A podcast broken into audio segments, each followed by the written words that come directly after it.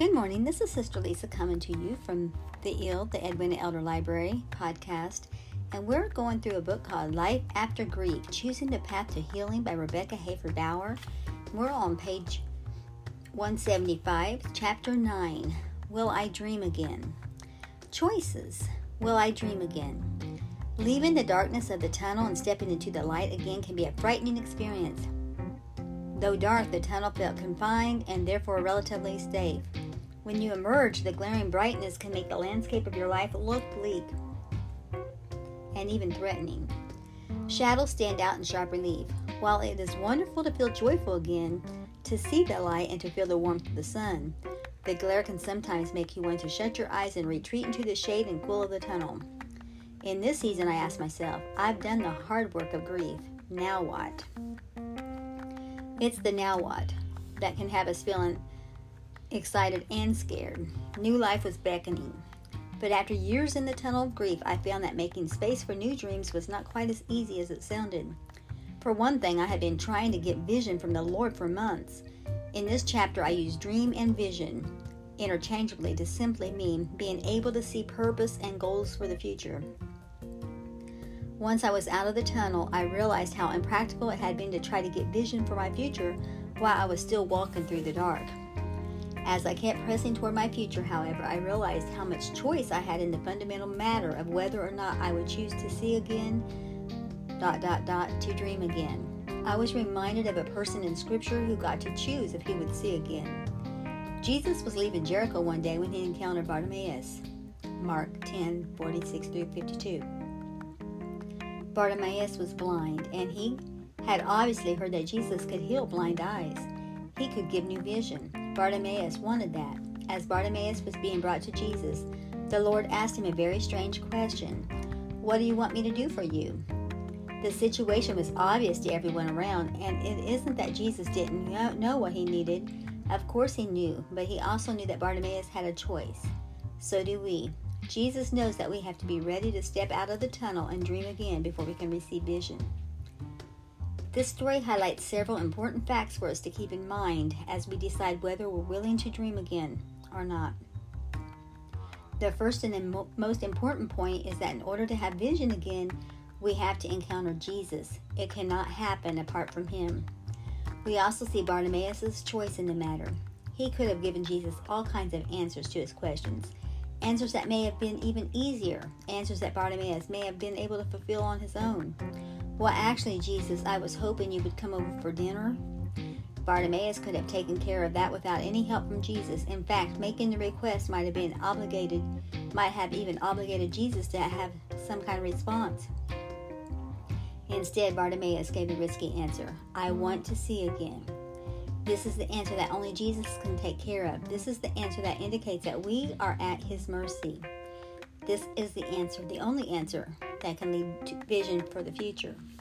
Bartimaeus made that choice. Now we're asked if we're ready for Jesus to open our eyes and give us vision, a purpose for our future as well. Are you ready to dream again? I know this morning as I'm walking through the house praying, this is Thursday, and on Thursdays I have From Your Abode Around the Globe prayer theme, a prayer group um, on Facebook, and this week our theme is um, In Everything Give Thanks. And you know, that's sometimes you say, well, that's an obvious, that's every day. It's true. But this day, this special day, especially give thanks. Thanks for find things that you haven't gave thought um, thanks for in a long, long time. Things you haven't thought about in a long time. And um, as I was walking through and saying, Lord, order my steps and stuff, and I went got the Bible and I just opened it up randomly. I know that's uh, it's not a fortune cookie, but today I happened to open it up to, I think it was Matthew 1937. And um, in it, it was talking about Jesus before Pilate. And they asked him, said, Are you the king? Are the king of kings? And he said, You say I am. And he said, But I was born for this purpose. He was born for that purpose.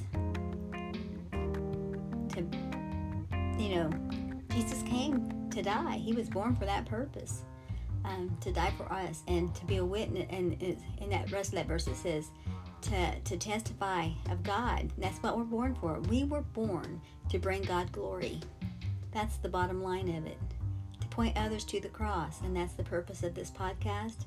It's the purpose of my Hazelwood USA Sunday morning devotional. It's my purpose of Monday Melodies with Lisa song I do. It's the purpose for From Your Abode Around the Globe prayer group. All the different things that we do and try to do, even my child care for the glory of God, to to be the hands and feet and mouthpiece of Jesus, to to teach the children, yes, Jesus loves me. The Bible tells me so.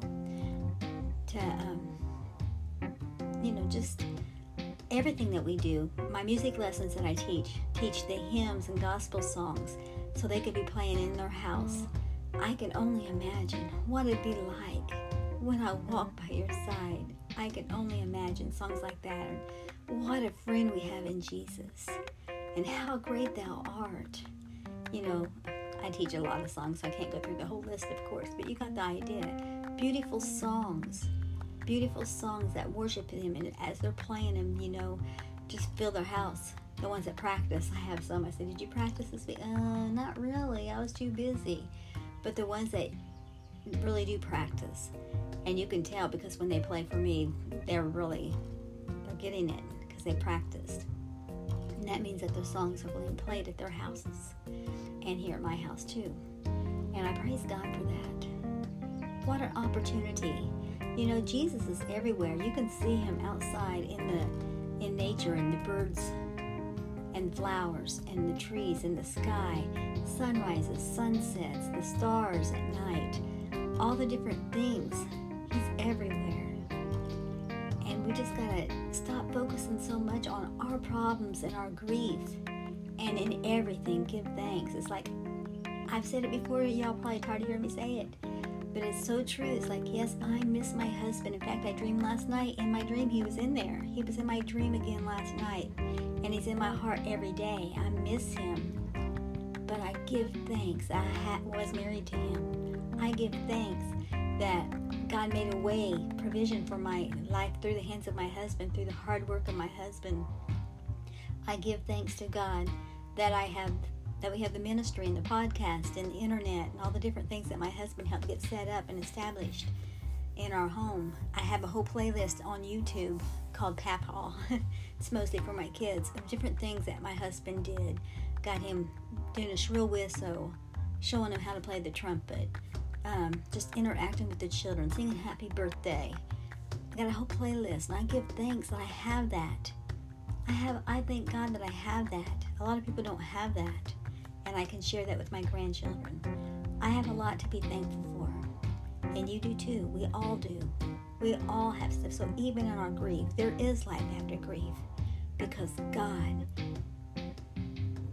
has a purpose and a plan for us, and that's to bring Him glory. Our job in this life is to bring Him glory, and we will be blessed in the process. And so each day, let's just do that. Just keep pointing others to the cross and in everything give thanks. I know it doesn't seem easy. I know right after my husband died, I tell people, you know, I was reaching out to my family and stuff to for comfort, and what they say is God is good. At the time, I didn't. I know God is good, but that was I was reaching for more. I wanted sympathy or something. But when you look back and stuff, they didn't know what to say. They didn't know how to comfort me, but they pointed me to God. And that's all we can do. God is good. His divine purpose. He has a divine purpose. And trust, only trust Him. Only trust Him. That day that I was going through the house, it's like so despondent, and it's like, what was that song you printed off to teach the students? Like, I don't know, because I just printed off a couple and just stuck them in my bag to take them out to little church I on Saturdays I teach a few lessons. Had them in there, so I felt prompted to go look. One of them was "Only Trust Him." I didn't even I didn't even know that song at that time. I just had one of the Alan Jackson songbooks, and um, I had printed off um, some songs. Well, actually, I, I, think it was another one that wasn't an Alan Jackson song, but similar. They're the ones that tell you what the notes are on the on the. It's like it the C note says C on it and so forth. And um, I had one of those because I got some beginning students. And that was a, a one page song. And I like those because you don't have to worry about having a series of pages. Some songs have two or three, four, five pages. but anyway, um, it was just a one pager. And only trust Him. Comes back to that. Whatever we do in life, know that God sees us and that He loves us very much. Oh, how He loves me. Oh, how He loves you. He gave His life. What more could He do? Oh, how He loves you. Oh, how He loves me. Oh, how He loves you and me. So, God bless you today. Know that I love you. And we still got like a couple more days, maybe another, maybe, maybe, um, we're on page 177 and we got one 200 and 205 is the last page. So we still got like a couple weeks on this. So anyway, Life After Grief by Rebecca Hayford Bauer. Choosing the path to healing. Let's choose to let the Lord heal us and use us for His glory. In everything, give thanks. Love you. Bye bye.